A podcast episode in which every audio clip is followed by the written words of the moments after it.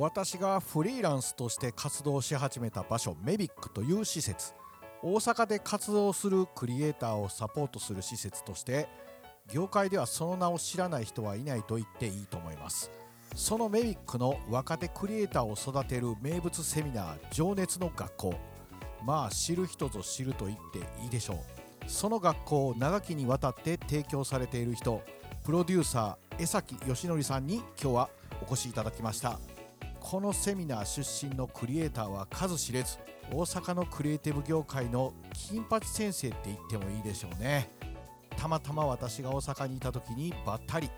うわーめっちゃ久しぶりっすね、ポッドキャスト出てくださいよ、おうええで、そんなわけで昔話からスタートです。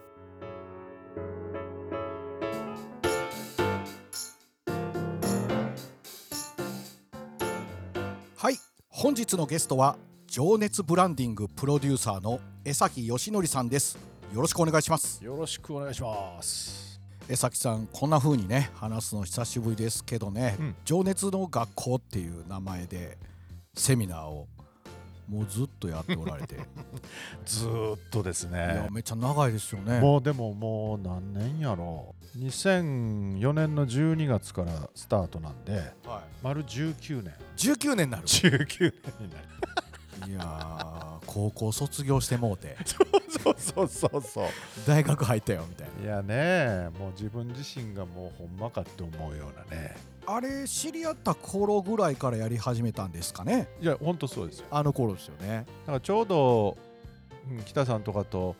絡んで、あなんとなく江崎ってやつがおるなってあの界隈で思ってもらえるようになったんがにせんななねんとか。そうですよね、なんであんなぐらいですよね、はいはい、いや江崎さんのことね知った時ね、僕の古巣であるメヴィックでセミナーやらイベントの司会をされててね、クリエイティブ業界のことやら熟知してるし流暢に司会されてるし、うん、この人何者やろみたいなねタレントさんみたいでタレントよりはちゃんと分かってるみたいなね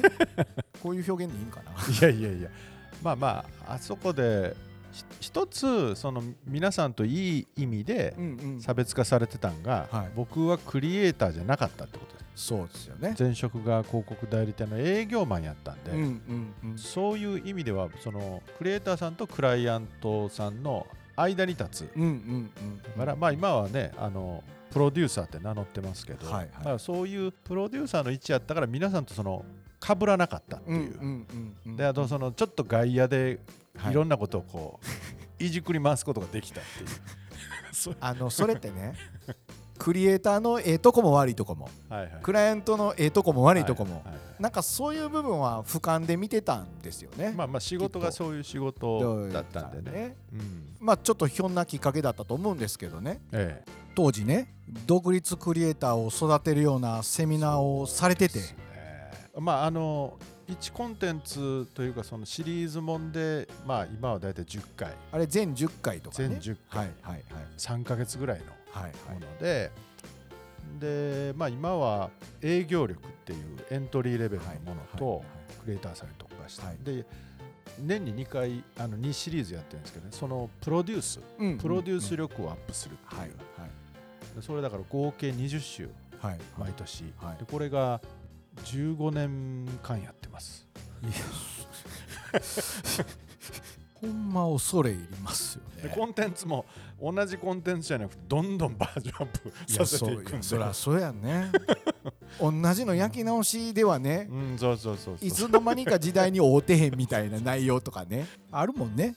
いやまあでもね、うん、独立クリエイターが営業力をアップするっていうこういう塾みたいなものっていうのが、まあ、あの時なかったし、はい、まあ、今もそこまで見当たらないんですよね、うんうん、そうですね、まあ、でも僕なんかね営業肌だったし、うんうんうんうん、デザイナーでもなんかそういった力は武器になるってすごい思ってたんでね、うんうんうん、いやこれのやってはんなってすごいね思いましたよ。いやいや、ね、話合いましたもんね。合いました合いました合いました。であの頃よくやってたイベントでね出すお題がよくてね、あことごとくあるあるやなみたいなね。あれじゃあのクリエイティブクラスターミーティングでしょ。ミーティングでね毎月ね毎月やってましたもんね毎月ねやってたな、あるあるみたいな、そうそうそうそう、クライアントに栄養に使われてるやつみたいなそうそうそう、ああいうお題を出すとかいうのもねいろいろやっぱ考えられましたよね、うん、あれはもう溢れるようにあのテーマはあったんで、まあ、広告代理店営業マン時代からその経験が ね, そうですね事例としてあるからそうです、ね、だからそういう意味では、まあ、別に迷わなかったですね。だから毎月だいたいみっつぐらいのお題があって、はい、でそのあるあるに対してあなたはどう仕切るかっていうねそれをパネルディスカッションしてもらうためにあれで毎月違う人たちじゅうめいぐらい集まってもらってやってじゅうにんぐらいのパネラーでしたね。僕あの今も覚えているお題があるんですよ自分がプレゼンしたやつが不採用だったのに後日見たら使われてた あ, あ, あなたならどうするとか言ってねあのあなたならどうするの振りが良かったなおもろかったいやいやだからだからああいうそのあんな企画がとそもそも成立しないですからね一般では一般ではね、うん、でもやっぱそれは本当にあの真面目なこと言うとクリエイターさんたちの経験値をアップするために、はいはいはい、一つのお題に対して複数の人がどう仕切るかっていうのをこうやることにあ同じ考え持ってるわとか、うんうんうんうん、そこそこ訴えるんやみたいないやあれほんまよう考えたニッチな企画いうかそうそうそう、ね、でそれを毎回こう模造紙に、うんイラスト描いてその状況のあのイラストがまた良かったですよね状況のイラストねそうそうそうあれ模造紙であれ当日描いてるとこもありましたよね当日全部当日全部当日ですかあれ、うん、始まる大体いちじかんかいちじかんはんぐらい前に全部用意してくれててはい、はいはいはい、じゃあどうぞって言われてバーッともうあの本当フリーライティングで、ねいやあのー、これ聞いてる人何のことか分からへんけど、まあ、いつもお題を ね, そうですねイラストの絵にしてみんなにこう見せるというようなねことをやってましたけど そ, うです、ね、でそのお題をねクリエイターがいろいろ答えていくとい う, そ, う, そ, う, そ, うそんなイベントでした ね, そうですね。まあでもいろんなクリエイターさんいてて江崎さん結構振りがねいい感じで回してはりましたけども前もって結構ディスカッションとかしたらいろいろタイプ的にこんなタイプやなと思って見えたりすることってあるんですか、うん、まあまあそれは、まあ、見えるというか、はい、当時はもうそれこそよんじゅう成り立てとかそんなんだから、はいはい、もう先輩方もいるわけですよ。そうですよ、まあ、北さんと僕は 同, 同世代やけど、ね、えもうねあの半分見えてるけど、はい、これ見えてるの見えてるからあなたっつって先輩にあなたはまず あ, あなた言わんでとかあれはもう毎回毎回本当あの賭けですねそうやったねあと の, の飲み会でしばかれるかもしれへんけどここは言っとかんとなんか飲み会の時あの割とちょっと低姿勢でしたもんねそうそうそうそうそうそう割とねいやいやいや当時はねまだそんなにむちゃくちゃ認知あったわけでもないし、はいはいはい、若造がみたいな感じもあったから、はいはい、まあまあでもねあれで何十人っていう方々と一気にお会いすることができたんで、うんうんうん、だからセミナーに受講してこないような、はい、もう結構できてはる人たちにもあの時会えたんで、はい、そうですよね。だからもうぐんとその知り合いがね増えたというか増えたと、まあ、僕もその一人というかいやいや本当にだから感謝してますよ。まあ、いきなり昔話から始まってしまいましたけどもね情熱の学校ってねいやええ名前やなと思ってましてねでもね情熱って言うとね、うん、あそんなもう熱いなみたいな感じやけど、うんうん、これをさらっと言ってのけるっていうのはなんかおもろいことやってはんなと思ってたんですよね。いやーありがとうございます。いやいや思ってましたね、まあ、当時はまあビクビクでしたけどねこんなに言うてええんかなとか、うん、ていうかねあの、まあ、今から考えたら誰も見てないし、はいそれも言ったもん勝ちなんですけど、はいはいはい、まあ言うたら、まあ、代理店時代は非常にいろいろなことを勉強させてもらったし、はいまあ、大きな仕事もさせてもらったんでそういう意味では経験値は上がったんですけど、はいうんうんうんうん、でもやっぱりこう、まあ、これは別に大きな仕事すると必ず起こることなんだけれども、はい、いいとか悪いとかじゃなくてどうしても全然自分の見えないところで何かがひん曲がって修正かけさせられたりとかだいたいねあるじゃないですか。ありますね、ねでもやっぱそういうのでうまいこと成り立ってるっていう世界でもあるっていうのが分かった時に、うん、じゃあ自分がそこに違和感感じるんやったら、うん、出なくちゃいけないと、うんうん、な時に、まあ、たまたまそういう小さい会社さん、うん、中小企業さんって言っても も, もっとその小に近い、うんうん、小規模事業の方々ですよね、うんまあ、じゅうめいぜん後やったり、まあ、多くてもよんじゅうめいとかごじゅうめいとかっていうふうな、はいはいはいまあ、そういった方々とこう会う機会があって、うんはいでももう代理店もちょっと疲れしんどいな俺はもう無理やななんて思ってた時にすごいこう熱く語ってくれたちっちゃな会社の社長さんがいたわけですよね、はいはいはい、でも表現は当時今からもにじゅうねんぐらい前やから、はい、それこそワープロソフトみたいなんで、うん、名刺作りましたとかそんなあったな、ねね、あったでしょ、はいはいはいはい、チラシもワードですかみたいなとかね。でもやっぱすごいでも熱い、うんうんうん、代理店時代に経営者と直接話すことなんて、うんうんうん、もう皆無やし、はい、自分の会社の社長とも話したことないしみたいな、うんうんうん、そんなこと考えた時にあこの人たちの情熱を、はい、熱いのを精神論で終わらせるんじゃなくって、うんうんうん、それをそのブランディングの一番の核として形式化できたら、うんうんうん、外にある答えを無理やり誰かがえ言った理論とかセオリーとかをくっつけてめちゃめちゃアレルギーになってしまうっていうんじゃなくて自分の中にあるもんからブランディングとのやってたら絶対いいはずやって言って情熱っていう言葉をつけたつけたと。でそれを導くのはおこがましいからみんなと一緒にっていうニュアンスの学校ってなったんですよ。照れ隠しやね。そうそう当時はね要するにうんうん、でそれがねこういろんなところで電話するでしょ、うんうん、じゃあ情熱の学校のとかってえ情報って言われたら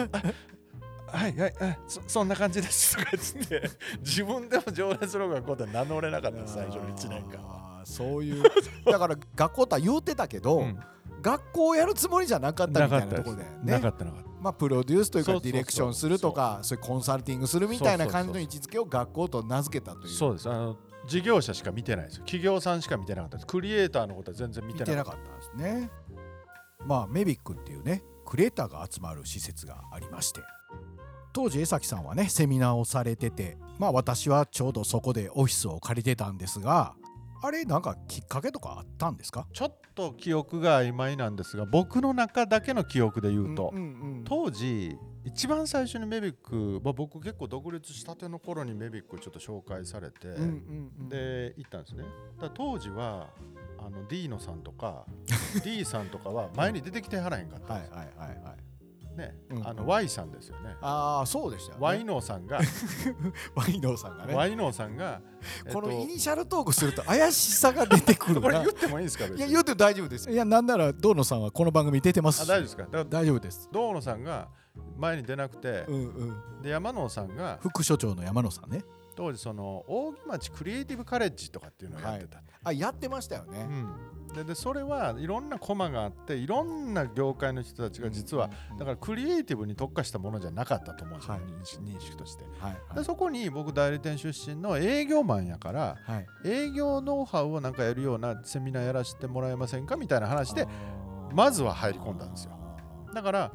えっと、最初のいちねんかにねんかさんねんぐらいは全然クリエイターさん向けじゃなかったんですよ。ああそうだったんですね、うん、でそれもシリーズじゃなくていちコマやらせてもらうみたいな。ああはいはいはいまあ単発のやつですね。そうそうそうでまあクリエイター向けのセミナーもねその後やられたということなんですけど代理店自体のやっぱりノウハウってあったからなんですよね。代理店の営業マンやった時にやっぱ売り込みに来はる方々とか独立してるクリエイターさんとかやっぱいらっしゃったんで、まあ、僕は窓口になってやってたりとか僕がお願いするみたいなことがあったり、うん、っていうふうなことをやってた時になんか思うことがあったから、うんうんうん、それをまとめてこういうのやってみたらどうですかと、はいはいはい、でよう見てみたらクリエイターに対してのクリエイティブに関してのいろいろなこととかは言ってるけど、はい結局は食べれてへん人たちとかいるんじゃないかなとかと思ってた時にやっぱり正直後でこれは分かってきたんだけれどもあんまり人と喋るのが苦手やからクリエイターになったみたいなあまあ確かに ね, ねそういうとこあるよね。まあまあね北さんとかは違うけど俺はちゃうけど、ね、まあそういうとこあるよ ね, ねだからパソコンが当たり前になってた時代に、うんうん、みんなパソコンやって、うんうん、まあまあまあそういう人たちが全てじゃないけどやっぱそういうんじゃやっぱりいかんよなと、うんうんうん、結局やっぱみんな儲かった方がええしはいはいはいそうですよね、うん、って考えたらやっぱり営業力って必要やなって言って、はいはい、こんなん や, やりませんかって投げたんですよ。それが最初きっかけみたいな。でそれがどんどんテストパターンみたいなのがあって、はい、で本ちゃんでやりだしたのがにせんななねんからですね。厚木千代っていうキャラクターがね生まれて厚木千代がね、はい、もしあれだったらこれ持ってきたんであテキストですね。ちょっと懐かしいですね厚木千代じゅっかいシリーズ最後まで座学がだいたいいっかいめからはちかいめとかななかいめなんですけど、はい、合計でななひゃくページ超えるとかすごいですね。でキャラクターで、まあ、ドラマ仕立てになってるんで、はい全部そういうドラマもそうですし、キャラクターも全部自分で描かなくちゃいけないので、うん、これいろいろありますよね。プロデュース力とか超プロデュース、新プロデュース、プロデュース力っていうのがまずあって、はい、超プロデュースっていうのがあって、はい、新プロデュースなんですね。なるほど。で、えっと、それぞれのやっぱ時代のそのトピックがあって、これなんかまさにそうですよね。社内をその気にさせるインナーブランディングプランなんてね、はいはいはいはいはい、今なんか特にこういうのそうですよね。そのシリーズは、まあ、あの新プロデュース力って言って、はい、実はにせんにじゅうねんに作ったやつなんですよ。はいはいはいはい。なのでコロナ禍でクリエイターとクライアントはどうあるべきかというのを描いてるやつなんですね、はいはい。でそのちなみに超プロっていうのはにせんじゅうはちねんとにせんじゅうきゅうねんのにねんかんだけやったコンテンツで、それはあのデザイン経営デザイン経営って巷は言ってるけど、言うてますね。結局答えは現場が出さなあかんと、はい、まあ言うたらその企業の人物金情報をどうデザインするのかとか、はい、そういうのをテーマにしてたりとか、うんうんうん、前のプロデュースっていうのは単純にトータルブランディングの話やったんで、はいはいはい、あの地域一番店を目指すケーキ屋さんをどうトータルでメニュー開発から何からとかっていう、まあまあそこをまずプロデュースっていうのが第一歩みたいな、はい、だからそこから時代が変わっていくことによっていろいろこう変えていったんですけど、うんうんはいはい、その内容に関しては全部一緒なんですね、はいはいはいはい、自分のクリエイターとしてのコンセプトを決めなくちゃいけない、うん、そこからまあポートフォリオを、はい、やっぱ共感者と出会うためのポートフォリオであって、はいえー、なんかあるじゃないですか、あのよくあるポートフォリオって、あの巷でやっぱりこう流通してるのは、全く知らへんカップルの結婚式の写真を見せられてる気持ちっていうね、うん、うまいこと言うなあのあ自分の作品集ばっかりを見せて、はいはい、得意先はえ、はい、ででこれどうす、どうしたらええのみたいな、うん、いやそういうことですね。っていうのがいわゆるポートフォリオなんだけど、はいはいはい、そうじゃなくて相手もからも選ばれるし、こっちも相手を、はい、クライアントを選ぶためにこういう考え方でもってやってるんですよみたいなとか、はい、こういうやり方でやりますよとか、はいはい、お金はこれくらいかかりますよとか、うんうん、期間はこれくらいだよみたいなとか、うんうんうん、そんなやつをポートフォリオでやっぱ書くべきやみたいな感じのやつを言ったり、はいはいはいはい、あとディレクションの仕方とかね、うんうんうん、それとかあのお金をね、うんうん、どういうふうに管理するのかとか、うんうんうんうん、独立クリエイターとしてどうやったら利益が安定するのかとか、うん、そんなのも結構ねなかなか深掘ってるなそうなんですよ。いやいや、いやまあ若手のねあのポートフォリオとかはまさにそんな感じでね、うん、結婚式のアルバムみたいな、そうそう、どうしても作品の羅列をしてしまうっていうかね、いわゆるグラフィックデザイナー年間とかみたいなやつとか、うん、あんなんはアーカイブやからあれでいいねんけど、そうそうそうそう、やっぱクリエイターとしてはアピールせんとね、そうだから普通に考えたら分かるはずなのに、えーうんうん、なぜかやっぱり昔からの流れでそれをなぞるだけ、だから考える、疑問にさえ思わない、思わないっていうね、うん、だからそこにこうちょっと一石投じるっていうか、まあなんか気づき与えるみたいな、そんな感じで進めていってるんですよね。ただまあその僕みたいな人間が言えるっていう風な話になると、はい、一僕っていうものの経験でしかないからっていうんで、はい、一般論を語るといろんな人から怒られるなと思ってるから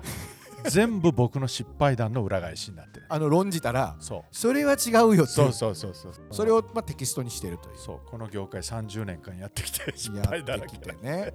でその経験談がドラマ仕立てになってると、ドラマ仕立てになってるんで、うん、この主人公が成長していくわけですよ、はいはい、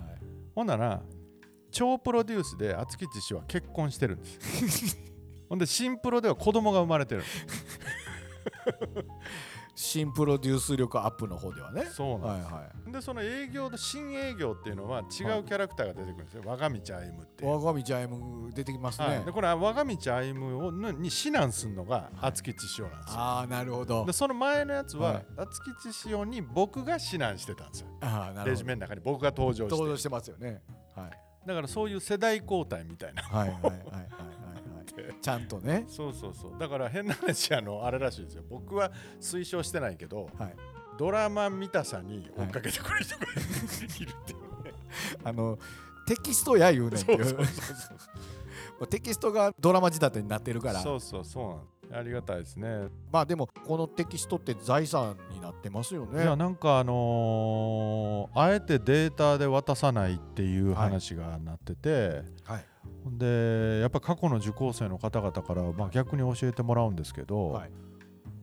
やっぱねずっと皆さんこんなのファイリングしてるんですよ。もう何じゅっセンチぐらいのあるファイリングをしてね、はいはいはい、で何かあったらこうやって見返してるとか。だからすごい嬉しいなと思うのは、はい、受講した時は分からなかったけど、はい、ごねんごにやっとあの意味が分かったとか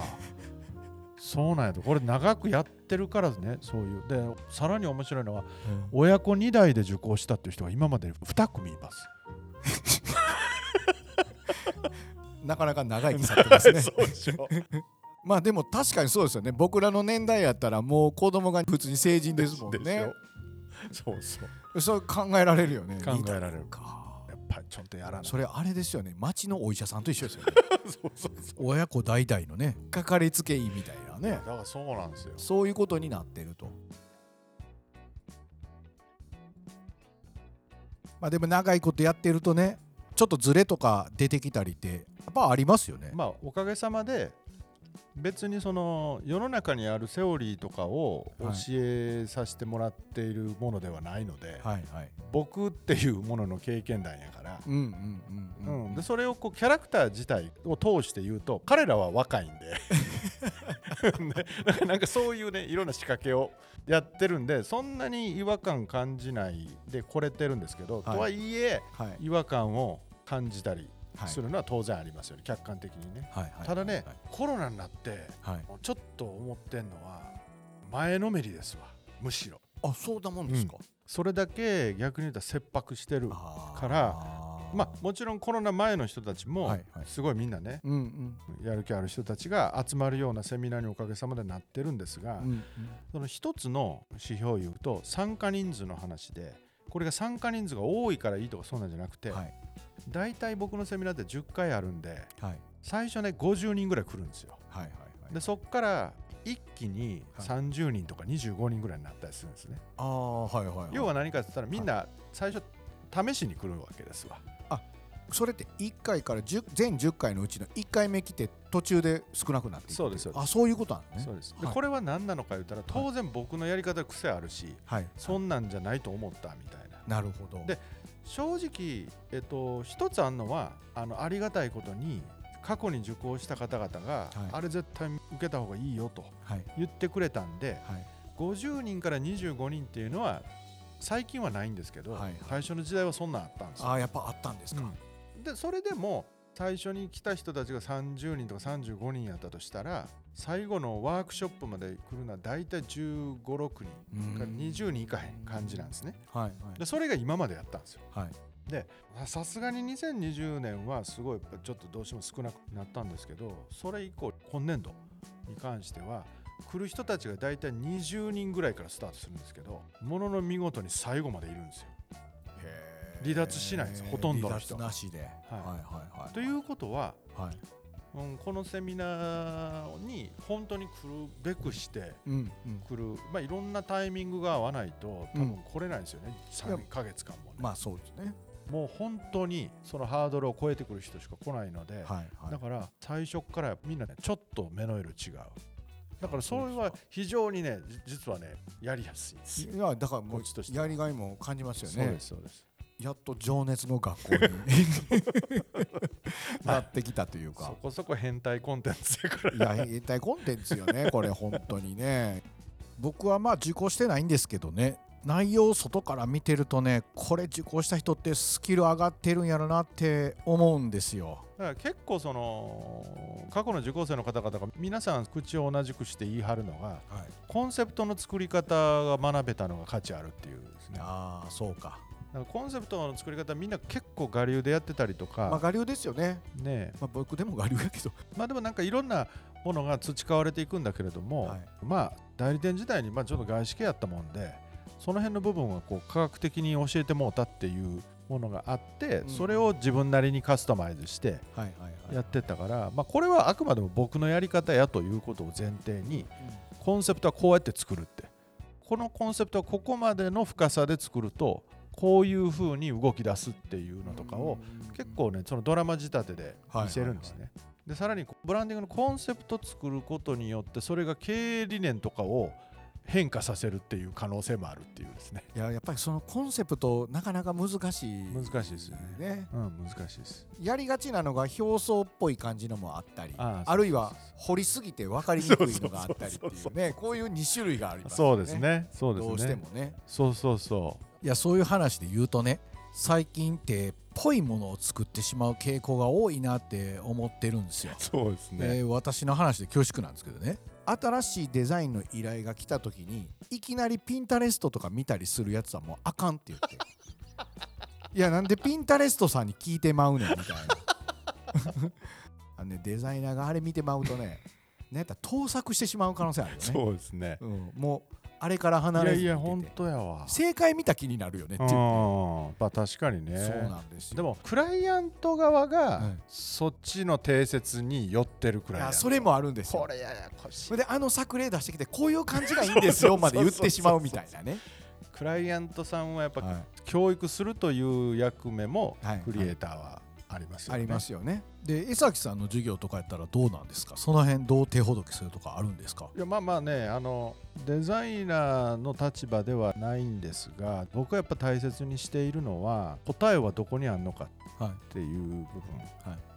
は自分の中にしかないって言ってるんですね、はいはいはいはい、クライアントの課題解決もクライアントのその答えはクライアントの中にあると同じように、はいはい、自分の中に全てがあって、でみんな差別化したいって言ってるわけですよね、はい、で差別化するってその外にあるような答えを自分の中に入れていったり参考にするのはありですよ、うんうんうん、ヒントにするのはありやけど、でもその答えは自分の中にあるとこから見出さないと、他のとこから取りやってそのままアウトプットすると絶対差別化できないんですよね、うんうんうん、っていう考え方から、はいはい、やっぱり自分と向き合って、うん、自分の中にある答えを見つける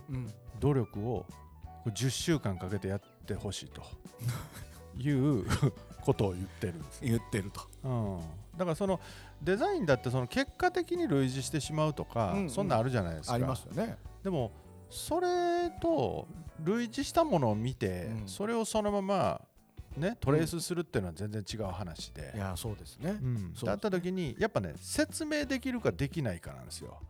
まあこれはもう本当にあんまりレベルの高い話じゃないからということが前提なんですけど、うんまあ、センスとかね、うん、世界観とかね、うんうんうん、ああいうのをこう多用する人たちっていうのがこのセンスはこれだ、この世界観はこういうことだって言ってちゃんと文字に落とせるんやったらいいけど、うんうんうん、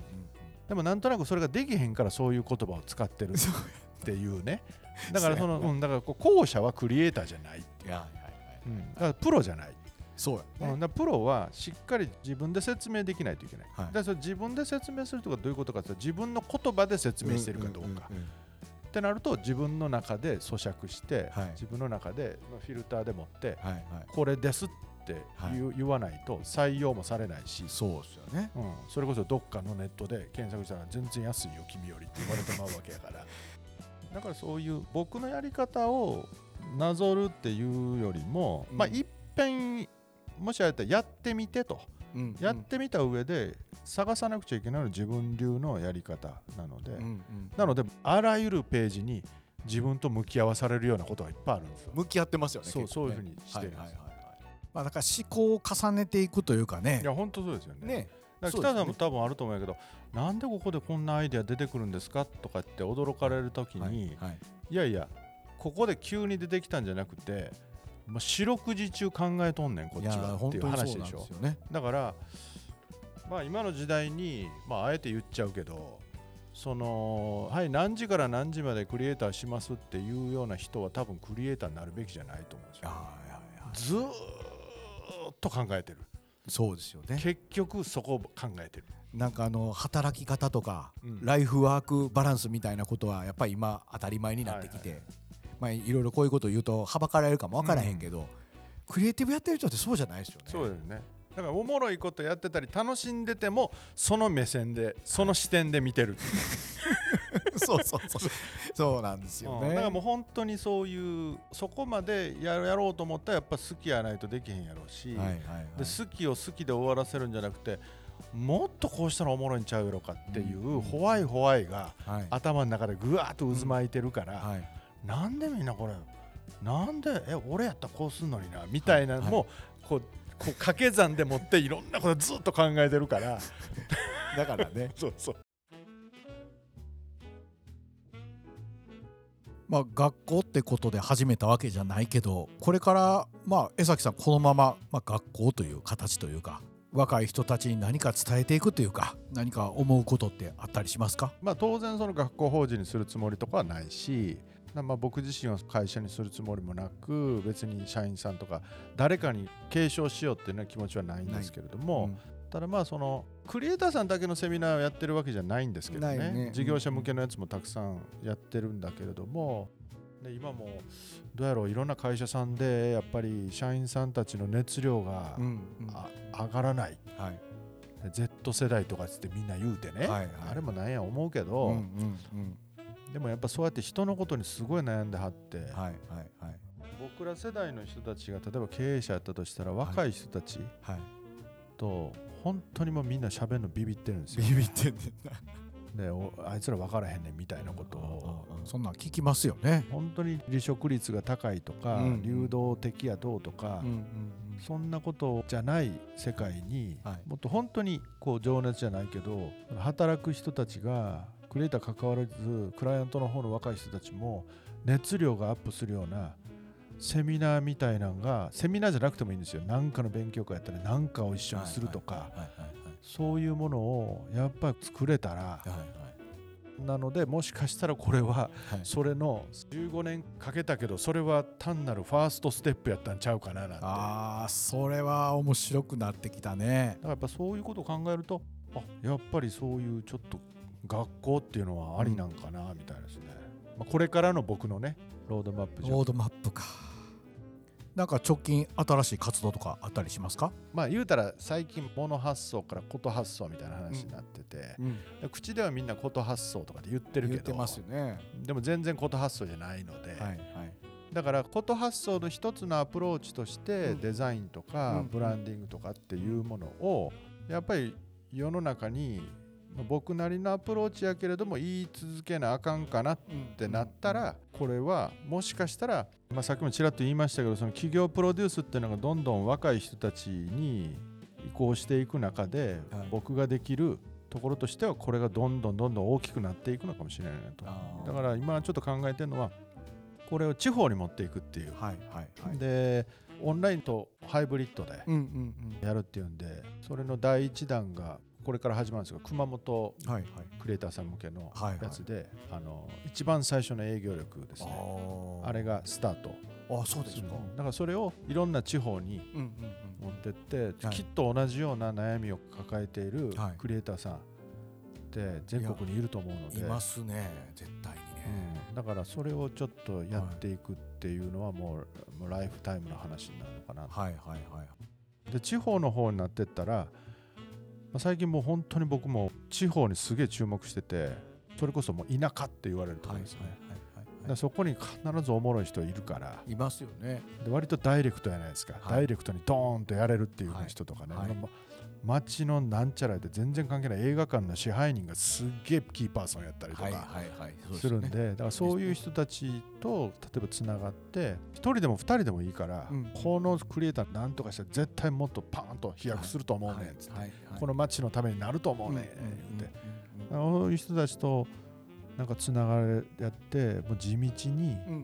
広く空爆みたいにドーンって知らせるんじゃなくて、はいはいはい、ピーンと来た人たちにピンポイントで草の根運動のように行きたいですね。江崎さん必要としてる人いますよ絶対。いや、一緒に行きましょうか。一緒にか、応援でと り, とりあえずとりあえず酒飲みに来ただけみたいな、ね、ちょっと現地調査って言って言いながらねやるっていう感じでね。まあなんかさっきもね話しましたけど、なんか Z 世代とか言ってね、僕らの世代とかと乖離するようなね、そういうのじゃなくてね、もっとこう伸び伸びできる環境を作らないとダメですよね。結局あれじゃないですか、もしかしたらですよ、うんうん、娘いるんですけど Z 世代なんですよね、はいはいはい、ということはえもしその僕の娘ぐらいの世代の子らが Z 世代っていわゆる Z 世代のようなことなんであれば、うんはいはい、彼らの責任じゃないですよね、うん、親ですよね、うん、まあ、そうですよね、うん、例えばすごいこう仕事じゃなくてプライベートばっかり優先して、うんうん、そこをくっきり分けて、うんうん、でいやもう頑張ったって結局報われないでしょみたいなことを大人ぶって言うてる子どもたちがいると、はいはいはい、でいや熱くなったってしょうがないですよつって、うんうんうんうん、って言ってるのは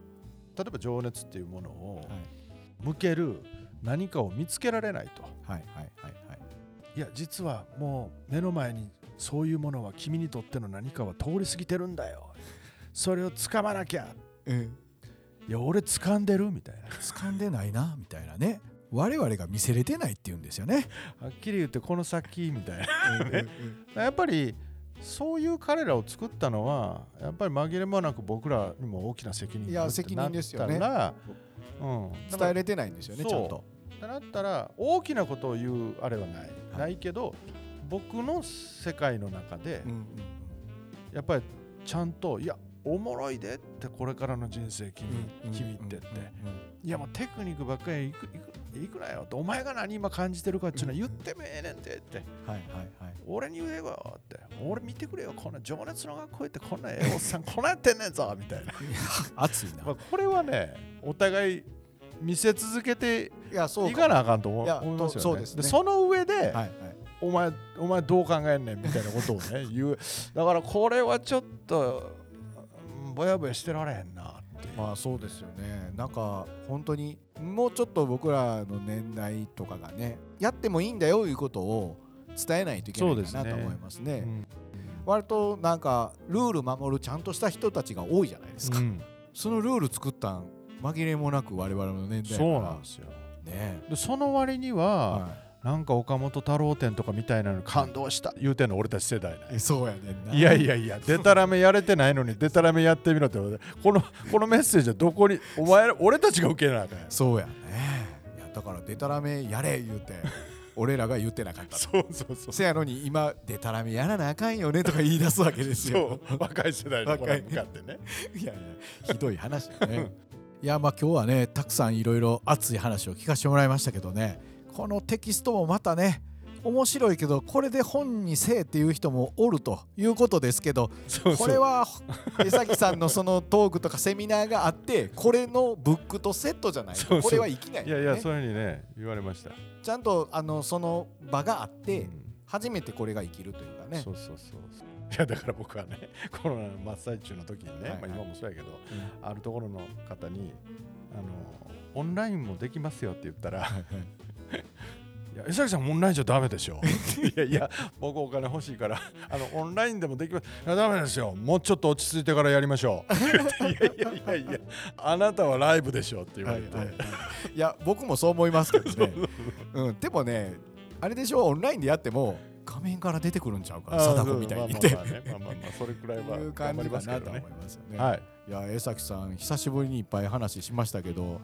変わってなくて楽しかったです。いやいやお互い様、うん、本当に、本当にまだもうちょっとね、うん、あの還暦って言われる年まで我々もうちょっと時間残されてるから、はい、一緒にちょっと頑張っていきたいなと思います。ぜひ、はい、なんか今日は急にお声掛けしましたけどありがとうございました。いや嬉しかったです、はい、ありがとうございます。じゃあ本日はありがとうございました。こちらこそありがとうございました。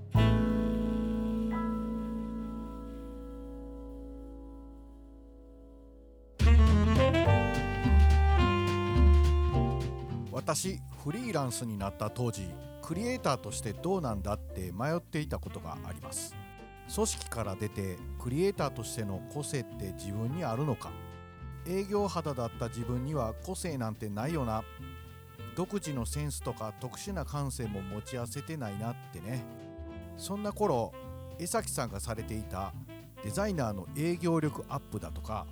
プロデュース力を身につけるだとかそんなセミナーを横目で見ていて自分の考えていることは間違いないんかなと自信が持てて救われたことを覚えています。当時ね江崎さんに俺も受講したいんすよって言った時ね北さんは受験でも大丈夫やんってね何気なく言ってもらえたこと江崎さんは覚えてないみたいですがその言葉は当時の最高の褒め言葉として今もずっと残ってますね。あ、これは受講料渡さなあかんやつやな。収録時にテキストを見せていただきました。テイストは変わってないけど内容は今を反映しているもの。江崎さん曰くコンテンツを刷新しないといろんなことが滞るのよ。だからどんどんテキストをアップデートしていくと、そして惜しみなく出し切ると、そんな話が情熱やね。情熱ブランディングプロデューサー、普通に言ったら気恥ずかしい響きのその肩書き。出会った頃は真っ赤な T シャツだったけど今はちょっとシックな赤のシャツになっててね。情熱って言葉には照れはないけど服装にはちょっと照れがあるのかもしれませんね。そうそう、私最近クリエイティブの私塾を立ち上げたんですよ。でそこに江崎さんにゲストで来てもらいたいなと思ってます。面白いレクチャーが企画できそうなんで今から楽しみです。あ、その私塾の話はまたの機会にお話しします。ではツクリストボイス、本日はここまで。北直哉でした。